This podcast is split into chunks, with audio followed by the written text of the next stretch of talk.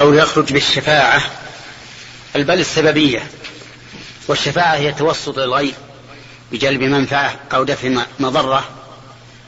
وقد قسم العلماء رحمهم الله الشفاعة إلى قسمين خاصة بالرسول عليه الصلاة والسلام وعامة. فالخاصة بالنبي صلى الله عليه وسلم ثلاثة أنواع.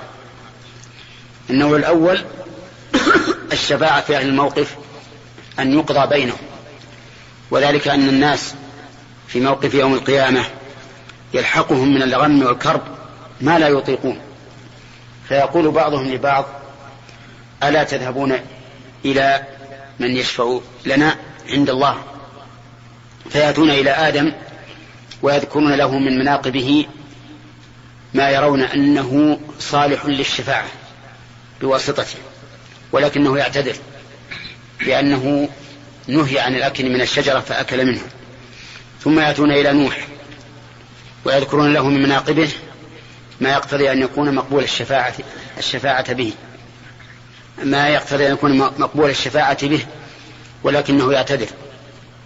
ثم إلى إبراهيم ثم إلى موسى ثم إلى عيسى ثم يحيلهم عيسى إلى محمد صلى الله عليه وسلم.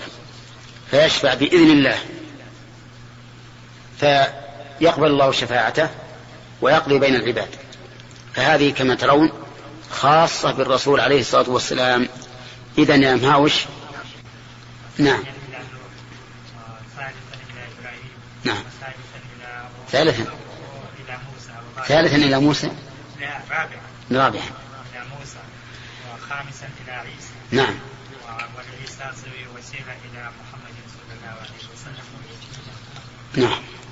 صحيح خمسة. كلهم يعتذر إلا عيسى. كلهم يعتذر بذنب أو بعمل يرى أنه يمنع من قبول الشفاعة إلا عيسى. فإن عيسى لا لا يعترف بشيء لكن يحيل الفضل إلى أهله. وهذه لا شك أن فيها فضيلة عظيمة للرسول عليه الصلاة والسلام. لأنه قد يقال إن الأربعة الأولين اعتذروا بشيء يرون أنه جارح في الشهادة. أما عيسى فلم يذكر شيئا. لكنه يعرف الفضل لأهله هذه واحدة. ثانية شفاعته في أهل الجنة أن يدخلوا الجنة. وذلك أن أهل الجنة إذا وصلوا إليها وجدوها مغلقة الأبواب. فيشفع النبي عليه الصلاة والسلام إلى الله بأن يفتح باب الجنة لأهلها.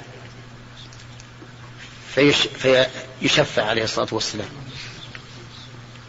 الثالثة شفاعته في عمه أبي طالب لأن أبا طالب كافر والكافر قال الله تعالى فيهم فما تنفعهم شفاعة الشافعين إلا النبي صلى الله عليه وسلم في عمه أبي طالب فهي خاصة بالنسبة للشافع وبالنسبة للمشفوع له. والحكمة من ذلك أن أبا طالب حصل منه من الدفاع عن رسول الله صلى الله عليه وسلم وعن الإسلام ما جعل ذلك مسهلا للشفاعة له ولكنه شفع له بدون أن يخرج من النار إلا أنه جعل في ضحضاح من نار وعليه نعلان يغلي منهما دماغه أبد الآبدين ودهر الداهرين ولا يمكن أن يخرج لأن الله سبحانه وتعالى قال في كتابه وما هم منها بمخرجين لكن هون عليه العذاب فهو أهون أهل النار عذابا وهو كما سمعتم. نسأل الله أن يجعلنا وإياكم من النار. أصبر جزاك الله خير. هذه ثلاثة أنواع خاصة بالرسول عليه الصلاة والسلام. القسم القسم الثاني العام للرسول ولغيره عليه الصلاة والسلام وهي الشفاعة في أهل الكبائر. الشفاعة في أهل الكبائر. وقد ذكروا لها نوعين. النوع الأول أن لا يدخلوا الجنة أن لا يدخلوا النار. والنوع الثاني أن يخرجوا من النار. النوع الأول أن لا يدخلوا النار. يشفع في أهل الكبائر المستحقين لدخول النار أن لا يدخلوها. ولكنني لم لم يحضرني دليل. لا سابقا ولا لاحقا لهذه المسألة إلا أن أهل العلم ذكروها تكلموا عليها. والثانية في من دخل النار أن يخرج منها وهذه تواترت بها الأحاديث وكثر نقلها بين سلف الأمة لأن الخوارج والمعتزلة كانوا ينكرونها فإن مذهبهم أن فاعل الكبيرة مخلد في النار لا يمكن أن يخرج منها. ومن أجل ذلك تواترت الأحاديث في هذا النوع من الشفاعة. تواترت. كما قال الناظم مما تواتر حديث من كذب ومن بنى لله بيتا واحتسب ورؤية شفاعة والحوض ومسح خفين وهذه بعض. قتلوا البيتين علي ها أعيده مرة ثانية. مما تواتر. حديث من كذب. ومن بنى ومن بنى لله بيتا واحتسب. ورؤية شفاعة والحوض ومسح خفين وهذه بعض. الثالثة. مما تواتر حديث من كذب. ومن بنى لله بيتا واحتسب. ورؤية شفاعة والحوض ومسح خفين وهذه بعض. من, من كان حفظها من قبل فلا حق له في أن يساهم. ما حفظها من قبل؟ طيب. قال رحمه الله تعالى مما تواتر حديث من كذب حديث من كذب ومن بنى بيتا لله واحتسب لله قبل البيت من بنى لله بيتا واحتسب ورؤية وشفاعة والحوض لا بدون واو. ورؤية شفاعة والحوض ومس ومس كفين وهذه بعض نعم. هذه من من المتواتر. فيه أنواع من الشفاعة غير هذه مثل الصلاة على الميت. كما قال النبي عليه الصلاة والسلام ما من رجل مسلم يموت فيقوم على جنازته أربعون رجلا لا يشركون في الله شيئا لا يشركون بالله شيئا إلا شفعهم الله فيه. وكذلك الصبيان الصغار إذا ماتوا للإنسان إذا ماتوا له ثلاثة لم يبلغ الحلم أو اثنان كانوا حجابا له أو سترا له من النار. لكن المشهور الأنواع التي سبقت خمسة أنواع. ثلاثة خاصة بالرسول عليه الصلاة والسلام واثنتان عامة له ولغيره. الشفاعة الموجودة هنا في الحديث هي إيش؟ الشفاعة في أهل الكبائر بعد دخول النار وهي من القسم ها العام الذي يكون للنبي عليه الصلاة والسلام ولغيره من المرسلين وللعلماء ولكل أحد.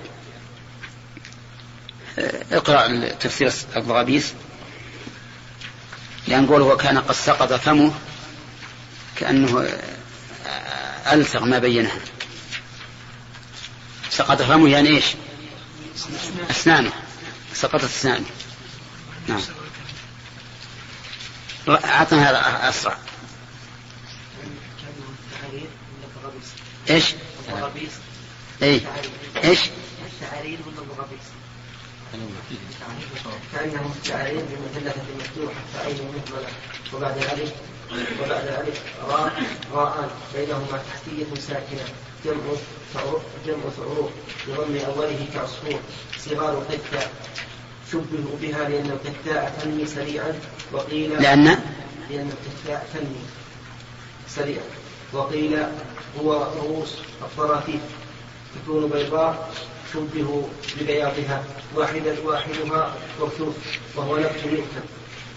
والضرابيس بالضاد بالضاد والغين معجمتين مفتوحتين وبعد ذلك موحدة مكسورة فتحتية ساكنة فسين مهملة وهي صغار القثة واحدتها مرقوش وقيل هي نبت ينبت في أصول الثمام الثمام الثمام يشبه الهليون إيش؟ الهليون الهنيوم الهليون الهنجون هليون هالا هالا يا النون يسلق بالخل والزيت ويؤكل وقال أبو عبيد ويقال الشعارير بالشين بالشين المعتمة بدل المثلثة قال في الفتح وكأن هذا هو السبب في قول الراوي وكان قد سقط. الثاني وش هو؟ فنطق بها مثلثة وهي شين معجمة قال الكرماني وإذا لقب بالأثرم. بالمثلثة وفتح الراء. الضغابيس بالضبط إلا الأخير الأخير. ويقال الشعارير الشعارير الشعارير الشعارير بالشين المعجمة. بدل المثلثة. وش اقرا؟ بدل المثلثة قال الفتح وكأن هذا هو السبب في قول الراوي وكان عمرو قد سقط فمه أي سقط أسنانه فنطق بها مثلثة وهي شين معجمة. قال الكرماني وإذا لقب بالأكرم بالمثلثة وفتح الراء إذ انكسار السن انتهى. أي أي كأنه نطق بها هكذا التعارير يقول الشعارير ولهذا أشكل على الراوي. قال وش الغابيس هذه أخف منها الظاهر. ولهذا فسر بعض الناس قال الهر القط. قال ما أتيت لنا بإفصاح. القط أخفى علينا من الهر. ولهذا اشترط أهل المنطق في الحد اللفظي أن يكون المعنى أظهر من من المحدود. هنا. طيب. على كل حال صارت الآن الضغابيس أو الثعارير أو الشعارير صارت هي إما صغار القثة وإما رؤوس الطراثيث ولا أدري عن عبد الله يعرف الطراثيث ولا نعم. أي موجودة في البر. تخرج. ها؟ أي هنا معروفة. لكن الإخوان بعضهم من أهل مكة ما عندهم الظاهر طراثيث لا هي نسميها الدغابيس تنبت في الثمر وعاء الثمر أي الثاني هذا. هذه نقول أي لا الضغابيس ثانية أي نعم. نعم. إذا المرأة التي تسقط ابنها فورد حديث أن أن النبي صلى الله عليه وسلم قال يكون يوم القيامة أو قال هؤلاء دعاميس أهل الجنة. دعاميس أهل الجنة يعني ما يكون هم الدعاميس هؤلاء الضغابيس لا. نعم. حدثنا هدبة بن خالد قال حدثنا همام عن قتادة قال حدثنا أنس بن مالك رضي الله عنه عن النبي صلى الله عليه وسلم قال يخرج قوم من النار بعدما مست بعدما مستهم منها بعدما مسهم منها بعدما مسهم منها سفع فيدخلون الجنة فيسميهم أهل الجنة الجهنميين الله. وهذا اللقب الجهنميين لا يرون به بأسا بل يرونه منقبة ومفخرة لهم. أن الله تعالى أخرجهم من النار. ولهذا لا يقال كيف يلقبونهم بهذا اللقب. والجنة ليس فيها غل وليس فيها حقد. وهذا ربما يجعل في نفوسهم شيئا. نقول لا يجعل لأن يرون هذا من مناقبهم أن الله أخرجهم من النار. بعد أن كانوا بعد أن كانوا فيها. ولهذا إذا وقع الإنسان في هلكة مثل لو سقط في بئر ثم بعد مدة قيل هذا صاحب البئر يفرح أنه نجا منها ويرى أن هذا مما يسره. نعم. نعم. سفح يعني لفح لفح منها بحيث أثر على جلودهم. ومنه سفعاء الخدين يعني أن في خديها خضرة. لسع خضراء خضراء. نعم. نعم.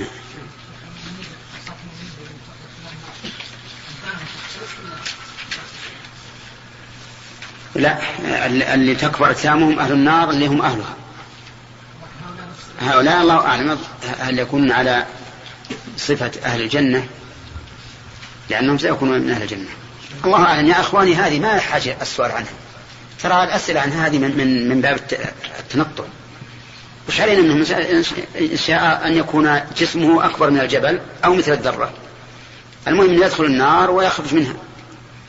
علينا من جسمه. هذا ما أرى أنه فيه مصلحة. إلا لو جاء في الحديث فهذا على العين والرأس. أو جاءت الحديث متعارضة لا بأس. نعم. الله إليك. يقول في الفتح وأخرجه مسلم وابن عن أبي سعيد وزاد فيدعون الله فينف عنهم هذا الاسم. إيه. طيب إذا هذا دليل على أنهم في, في النهاية يتضجرون منه ويرفع عنه. نعم. نعم. نحن قلنا الجنة مقفولة. الآن إذا الرسول صلى الله عليه وسلم رأى الرميصة ورأى بلال ما هو بالآن مقفول يا أخي؟ إذا عبروا الصراط وجاءوا إلى باب الجنة وجدوه مقفولا وأنا لم أقل إنه مقفول الآن. عرفت؟ وما رآه النبي عليه الصلاة والسلام ليس هو مثل ما نتخيله. الله أعلم بكيفية رؤيته. هل إنه نزل بها من, من الباب أو من غير ذلك؟ الله أعلم. نعم. حدثنا موسى قال حدثنا وهيب قال حدثنا عمرو بن يحيى عن أبيه عن أبي سعيد الخدري رضي الله عنه أن النبي صلى الله عليه وسلم قال إذا دخل أهل الجنة الجنة وأهل النار النار يقول الله من كان في قلبه مثقال حبة من خردل من إيمان فأخرجوه فيخرجون فيخرجون قد امتحشوا وعادوا حمما فيلقون في نهر الحياة فينبتون كما تنبت كما تنبت الحبة في حميل السيل أو قال حمية السيل. وقال النبي صلى الله عليه وسلم ألم تروا أنها تنبت صفراء ملتوية الله نعم. وحدثني محمد بن بشار قال حدثنا غندر قال حدثنا شعبة قال سمعت أبا إسحاق قال سمعت النعمان رضي الله عنه قال سمعت النبي صلى الله عليه وسلم يقول إن أهون إن أهون أهل النار عذابا يوم القيامة لرجل توضع لرجل توضع في أخمص قدميه جمرة يغلي منها دماغه. وحدثنا عبد الله بن رجاء قال حدثنا إسرائيل عن أبي إسحاق عن نعمان بن بشير رضي الله عنه قال سمعت النبي صلى الله عليه وسلم يقول إن أهون أهل النار عذابا يوم القيامة رجل على أخمص قدميه جمرتان يغلي منهما دماغه كما يغلي المرجل والقمقم. أن هذا أبو طالب. عم النبي صلى الله عليه وسلم وذلك أن الله أذن لنبيه صلى الله عليه وسلم أن يشفع فيه فشفع. حتى كان عبد القادر في طحطاح من النار وعليه نعلان يغلي منهما دماغه. قال النبي صلى الله عليه وسلم ولولا أنا لكان في الدرك الأسفل من النار. نعوذ بالله. وفي هذا الحديث دليل على شدة عذاب النار. نعوذ بالله. وفيه أيضا على أن أحوال الآخرة ليست كأحوال الدنيا. لأن المعروف في الدنيا أن من عليه نعلان من نار لا يغلي منهما دماغه وإنما تتقطع قدماه ويموت. لكن عذاب النار لكن أحوال الآخرة ليست كأحوال الدنيا ولا يجوز للإنسان أن يقايس بينها. نعم.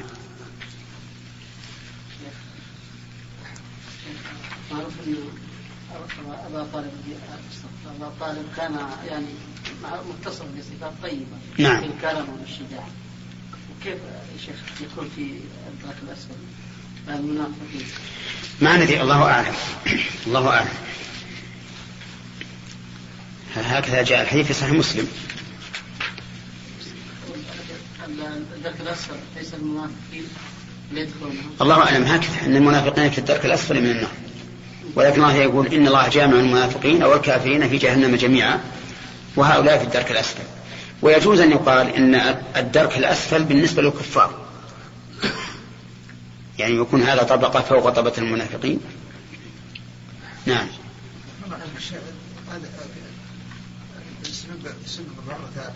المنافقين على المسلمين أكثر من ضربة إيش؟ ضربة المنافقين نعم. على المسلمين أكثر من ضربة الكفار صحيح. أكثر نعم. ولهذا صاروا أعظم أعظم إثما. صاروا أعظم إثما من الكفار. أخذنا ثلاثة أظن. نعم. نعم. أبو طالب آه، في عنده تكبر لأجل هذا يعني ظهر له الحق ومع هذا ما نعم ما في شك. إيه هو في في تكبر ما في شك.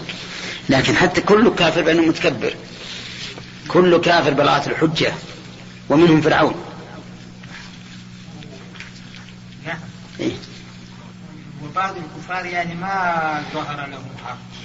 بعضهم نعم بعضهم ما ظهر له حق لكن لكن الذي بلغته الدعوة نعم. يجب أن يبحث. حتى لو لم يظهر يجب أن يبحث والقمقم أو ما معنى قمقم إيه نعم عند الرحمن عندك أنت يقول بقعتين مربوطتين وميمين من آنية العطار أو إناء ضيق الرأس يسخن فيه الماء من نحاس وغيره فارسي معرق هذه من لغتك إيه، بالكامل إيه. إيه نعم. آه،؟ ظرف للماء فيه محلا للنار ومحلا للهواء ويحط فيه النار وعلى رأسه كبر بعد يولع وهذا القمقم يجي أحمر كله لأجل النار. ويجري على رأسه في خمس دقائق يغلي ما لا. حراره كثيرة إلى إيه. أن يريد منه هو هذا لا هو يقول إنه قلقم إناء إناء إناء زي الدبة تعرف الدبة؟ سطل صغير. أو سطل صغير رأسه ضيق وهذا نسبه إيه، الحمد لله طيب. يعني. انتهى مقالة هذا. نعم. المرجنة كدر. قدر. القدر. تعرف القدر اللي يحط العشاء هذا إيه. نعم. حدثنا سليمان بن حرب قال حدثنا شعبة عن عمرو عن خيثمة عن عدي بن حاتم رضي الله عنه أن النبي صلى الله عليه وسلم ذكر النار فأشاح بوجهه فتعوذ منها ثم ذكر النار فأشاح بوجهه فتعوذ منها ثم قال اتقوا النار ولو بشق تمرة فمن لم يجد فبكلمة طيبة. أشاح يقول الشاحة بالفاء والهمزة والشين المعجمة بعد الألف فحاء مهملة بوجهه أي صرفه أو حذر أو حذر منها كأنه ينظر إليه. حذر. أو حذر منها كأنه ينظر إليه. إيه. الإشاحة لها معنيان إما الإعراض هكذا كان كأن الإنسان يتوقاها أو أنه يعبس كارش كارش بوجهه كذا. هذا معنى. يعني كراهة لها كأنه ينظر إليها. اللهم صل وسلم عليه. حدثنا إبراهيم بن حمزة قال حدثني ابن أبي, ابن أبي حازم والدار وردي عن يزيد عن عبد الله بن خباب عن أبي سعيد الخدري رضي الله عنه أنه سمع رسول الله صلى الله عليه وسلم وذكر, وذكر عنده وذكر عنده عمه أبو طالب فقال لعله تنفعه شفاعتي يوم القيامة فيجعل في ضحضاح من النار. يبلغ كعبيه يغلي منه يغلي منه أم دماغه.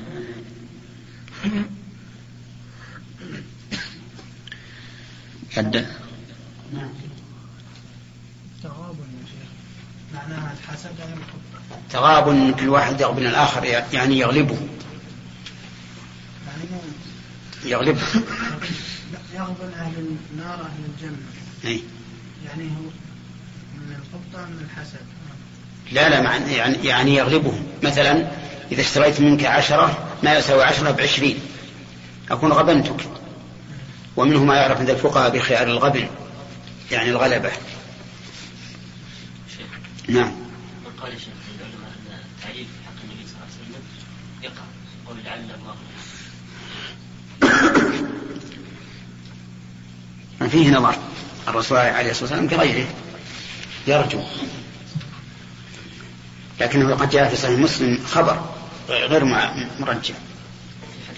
ابي بكر لعلك منه نعم. قال اي نعم. وعلى كل حال تعرف ان لعل للرجاء وقد تكون للتوقع. وحتى لو كانت التوقع قد يقع ما ما توقعه وقد لا يقع.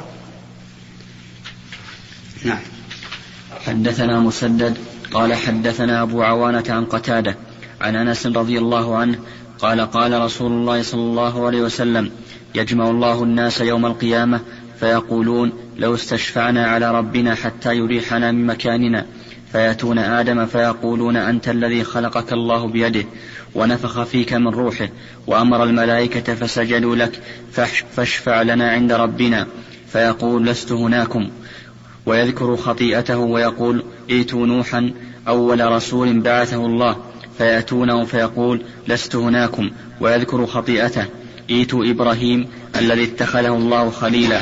فيأتونه فيقول لست هناكم ويذكر خطيئته.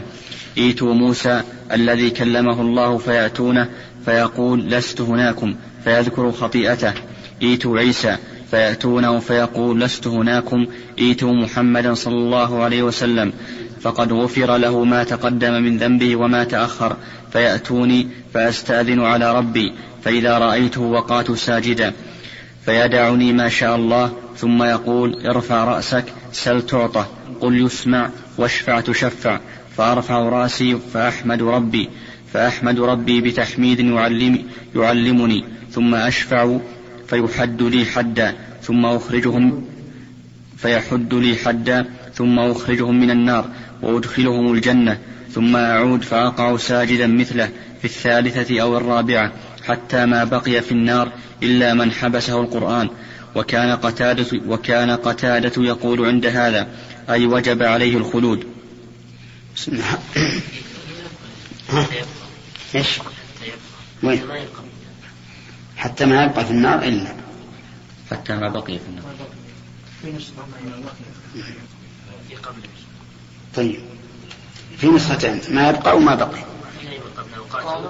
ها؟ وقعت له ساجدا قال وقعت ساجدا فأقعوا له ساجدا إذا رأيته؟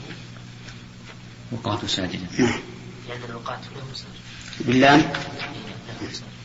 لا ما عندنا له. بسم الله الرحمن الرحيم. هذا هذا الحديث فيه فوائد كثيرة. منها جمع الناس يوم القيامة.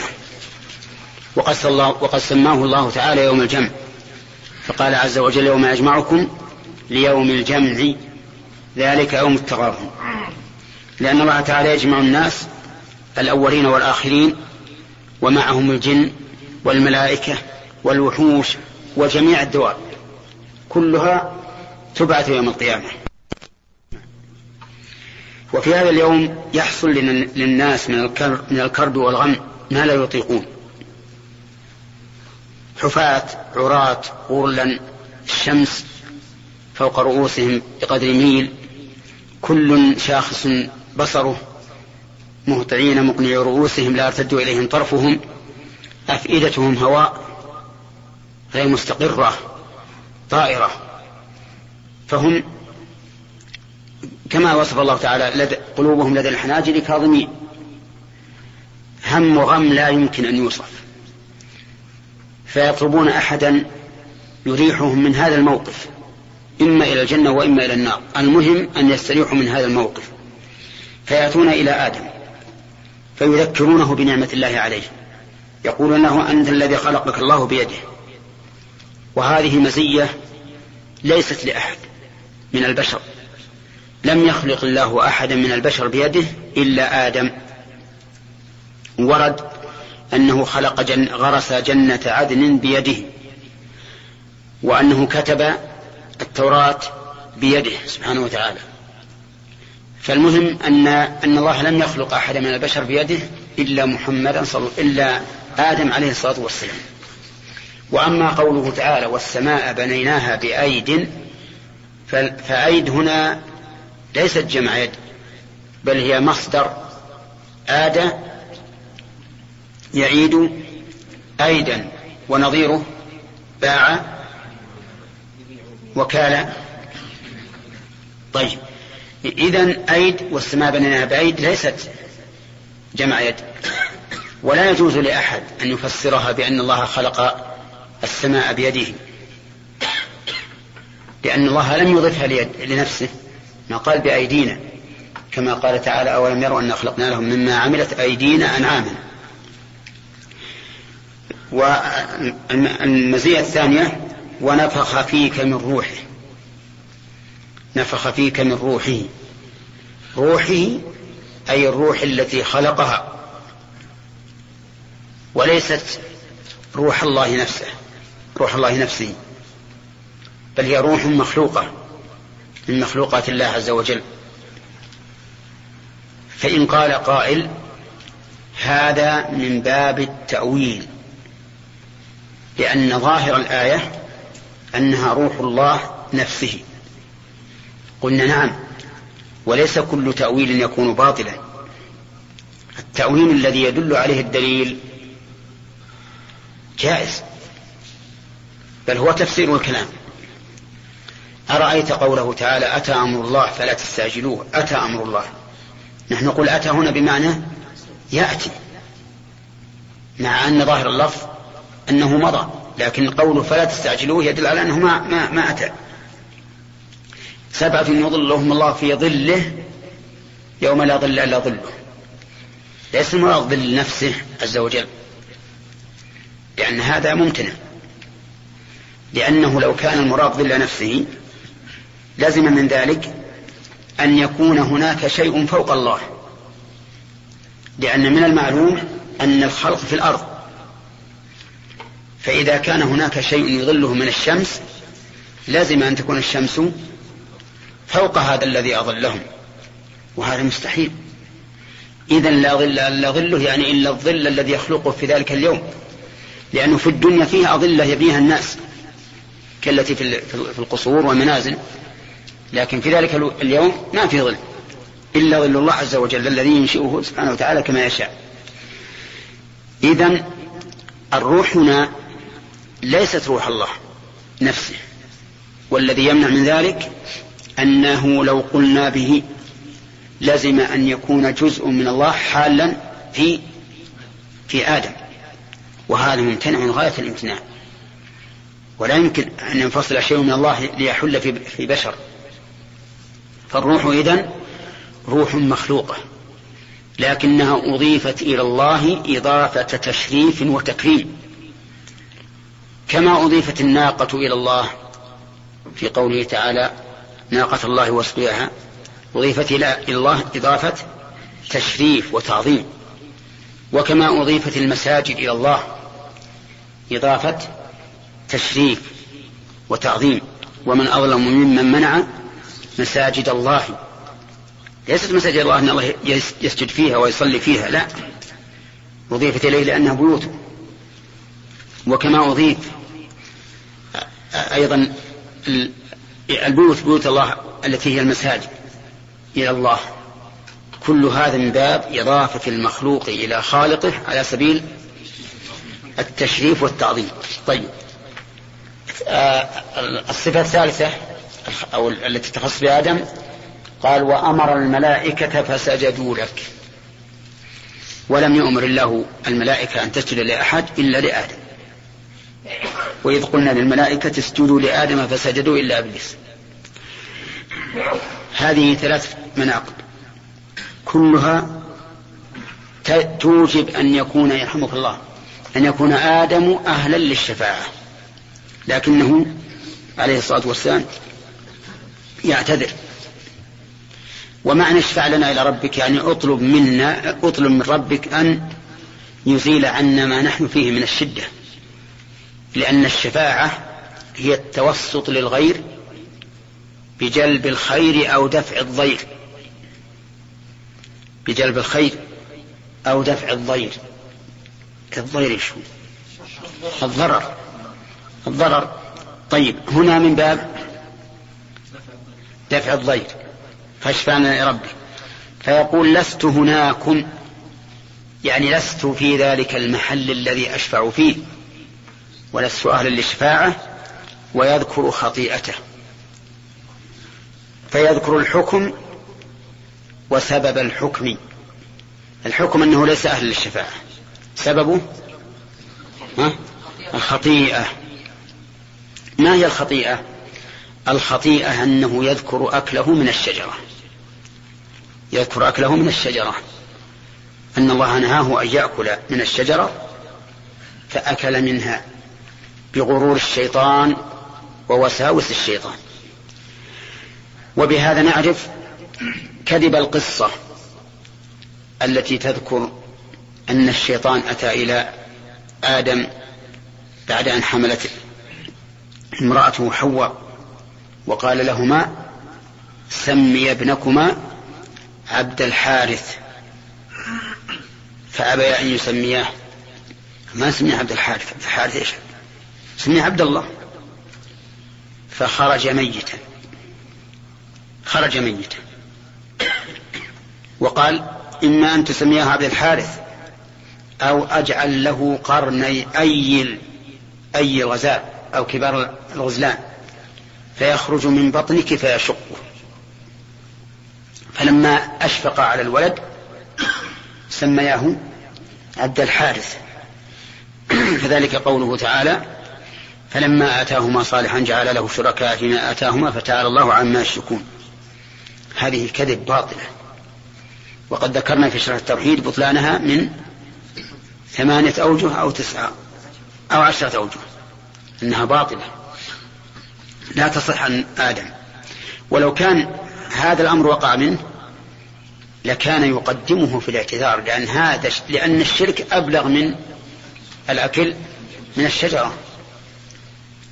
طيب لماذا ذكر خطيئة؟ يعني كأنه يقول أنا بحاجة إلى من يشفع لي من خطيئتي فكيف أكون شافعا؟ لأن الشافع يجب أن لا يكون منه خطيئة. أما أن تفعل خطيئة أمام من تشفع عنده ثم تجي تشفع وش يقول؟ يقول تعصي وتجي تشفع. أنت الآن نجري عليك العقوبة. طيب ثم يأتون إلى نوح. بأمر, بأمر آدم. ائتوا نوحا. أول رسول إلى آخره وهنا قد يتساءل السائل كيف يعرف نوح؟ فيقال إن الذي هدى الطفل إلى ثدي أمه بدون تعليم يهدي الخلق إلى معرفة نوح في ذلك الموقف. يعرفونه. لا بد أن يعرفونه. فيأتون إلى نوح. أول أول رسول بعثه الله. هذه ميزة. يقولون له أنت أول رسول بعثه الله إلى أهل الأرض. وهذه ميزة له لأنه يكون قدوة لمن بعده من الرسل. فيذكرون له هذه الميزة وفيه يستفاد منه من هذا الحديث أنه أول رسول أنه لا رسول قبله لكن هل هناك نبي قبله؟ الجواب نعم وهو آدم. فإن آدم نبي مكلم. لا شك نبي مكلم. لأنه لا يمكن للبشر أن يتعبد لله بدون وحي. فلذلك أوحى الله إلى آدم ما أوحى من العبادة وصار يتعبد وصار أبناؤه يتبعونه لأن الناس لم يكثروا ولم يختلفوا. تو المسألة يعني يعدون بالعشرات أو بالمئات فيتبعون أباهم. لما كثروا واختلفوا أرسل الله الرسل. وأول من أرسل نوح. وفي هذا دليل على كذب من قال إن أول الرسل إن إدريس قبل قبل نوح. إن إدريس قبل نوح. هذا ما هو صحيح. هذا كذب. ولا شيث ولا غيره. ما في أحد قبل نوح. ويدل لهذا قوله تعالى في الكتاب العزيز إنا أوحينا إليك كما أوحينا إلى نوح. والنبيين من بعده والنبيين من بعده. وقوله تعالى ولقد أرسلنا نوحا وإبراهيم وجعلنا في ذريتهما النبوة والكتاب. فلا فلا فلا أحد من آباء نوح أو أجداده صار نبيا أو رسولا. فهذه ميزة. فيعتذر. يقول لست هناكم ويذكر خطيئته. يذكر خطيئته. ما هي؟ أنه سأل ما ليس له به علم. حيث قال ربي إن ابني من أهلي. لأن نوح عليه الصلاة والسلام وعده الله عز وجل أن ينجيه وأهله إلا من سبق عليه القول منهم فلما أراد الله إغراق قومه وركب نوح ومن معه ممن نجا في السفينة ورأى ابنه لم يكن في السفينة وإنما قال سآوي إلى جبل يعصمني من الماء. ولما رأى الماء قد غشاه قال رب إن ابني من أهلي وإن وعدك الحق وأنت أحكم الحاكمين. قال يا نوح إنه ليس من أهلك إنه عمل غير صالح فلا تسألني ما ليس لك به علم إني أعظك أن تكون من الجاهلين. أنصحك أن تكون من الجاهلين. فهذه خطيئة اعتذر بها. ونقول في ذكر الخطيئة هنا كما قلنا في ذكر الخطيئة في آدم. أن من كان مخطئا فإنه لا يرى نفسه أهلا للشفاعة. ائتوا إبراهيم الذي اتخذه الله خليلا فيأتون إبراهيم عليه الصلاة والسلام وقد اتخذه الله خليلا. والخليل هو البالغ في المحبة أقصاها وغايتها. ولهذا قالوا إن مراتب المحبة عشرة أعلاها الخلة الخلة دون الخلة. الخلة يعني الاختلال والنقص والخلة بالضم أعلى أنواع المحبة. اتخذه, اتخذه الله خليلا واتخذ نبينا صلى الله عليه وسلم خليلا. ولا نعلم أحدا من الأنبياء اتخذه الله خليلا سوى هذين. ولهذا قال النبي عليه الصلاة والسلام إن الله اتخذني خليلا كما اتخذ إبراهيم خليلا. ولم يذكر غيره من الأنبياء والرسل. اتخذ إبراهيم خليلا ومن أكبر أسباب ذلك فيما نعلم ما جرى له في قصة ابنه إسماعيل. فإن ابنه إسماعيل أتاه على كبر. فلما بلغ معه السعي وكان في سن أكثر ما يكون القلب به تعلقا أمره الله بذبحه. رأى في المنام أنه يذبحه. فلما رأى هذه الرؤيا العظيمة التي لا يقدم عليها إلا من امتلأ قلبه بمحبة الله. قال يا بني إني أرى في المنام أن أني أذبحك فانظر ماذا ترى. قال له لا على سبيل المشاورة لأنه سينفذ لكن على سبيل الامتحان والاختبار اختبار الولد لينظر ما عنده. فكان الولد نعم المعين على طاعة الله. قال له افعل ما تؤمر ستجدني إن شاء الله من الصابرين. سبحان الله. غلام صغير يقول هذا الكلام لكن فضل الله يؤتي من يشاء. وقال ستجدني إن شاء الله من الصابرين ولم يعزم بل وكل الأمر إلى مشيئة الله. لأن ما لا يشاء الله لا يكون. فعزم على التنفيذ. فلما أسلما أي الأب والابن وتله للجبين تله على وجهه. قال العلماء ولم يتله على ظهره ولا على جنبه لئلا يرى ابنه فيتألم كثيرا أن يرى وجه ابنه وهو يذبحه لأنه إذا تله على الوجه صار الذي يستقبله الظهر الظهر والقفا.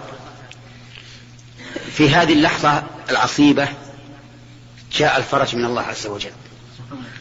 وناديناه أي يا إبراهيم قد صدقت الرؤيا.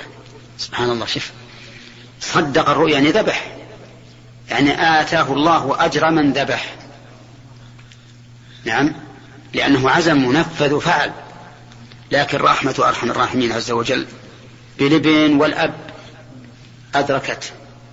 فقال قد صدقت الرؤيا إنا كذلك نزل المحسنين. إن هذا لهو البلاء المبين. الله أكبر. صحيح أنه بلاء مبين. اختبار عظيم للأب وللابن. من أجل هذا اتخذه الله تعالى خليلا. لأنه قدم محبة الله على محبة هذا الابن الذي بلغ في السعي معه بلغ السعي معه والذي لم يكن له ولد سواه والذي أتاه على كبر ومع ذلك نفذ هذا الأمر العظيم. اتخذ الله إبراهيم خليلا.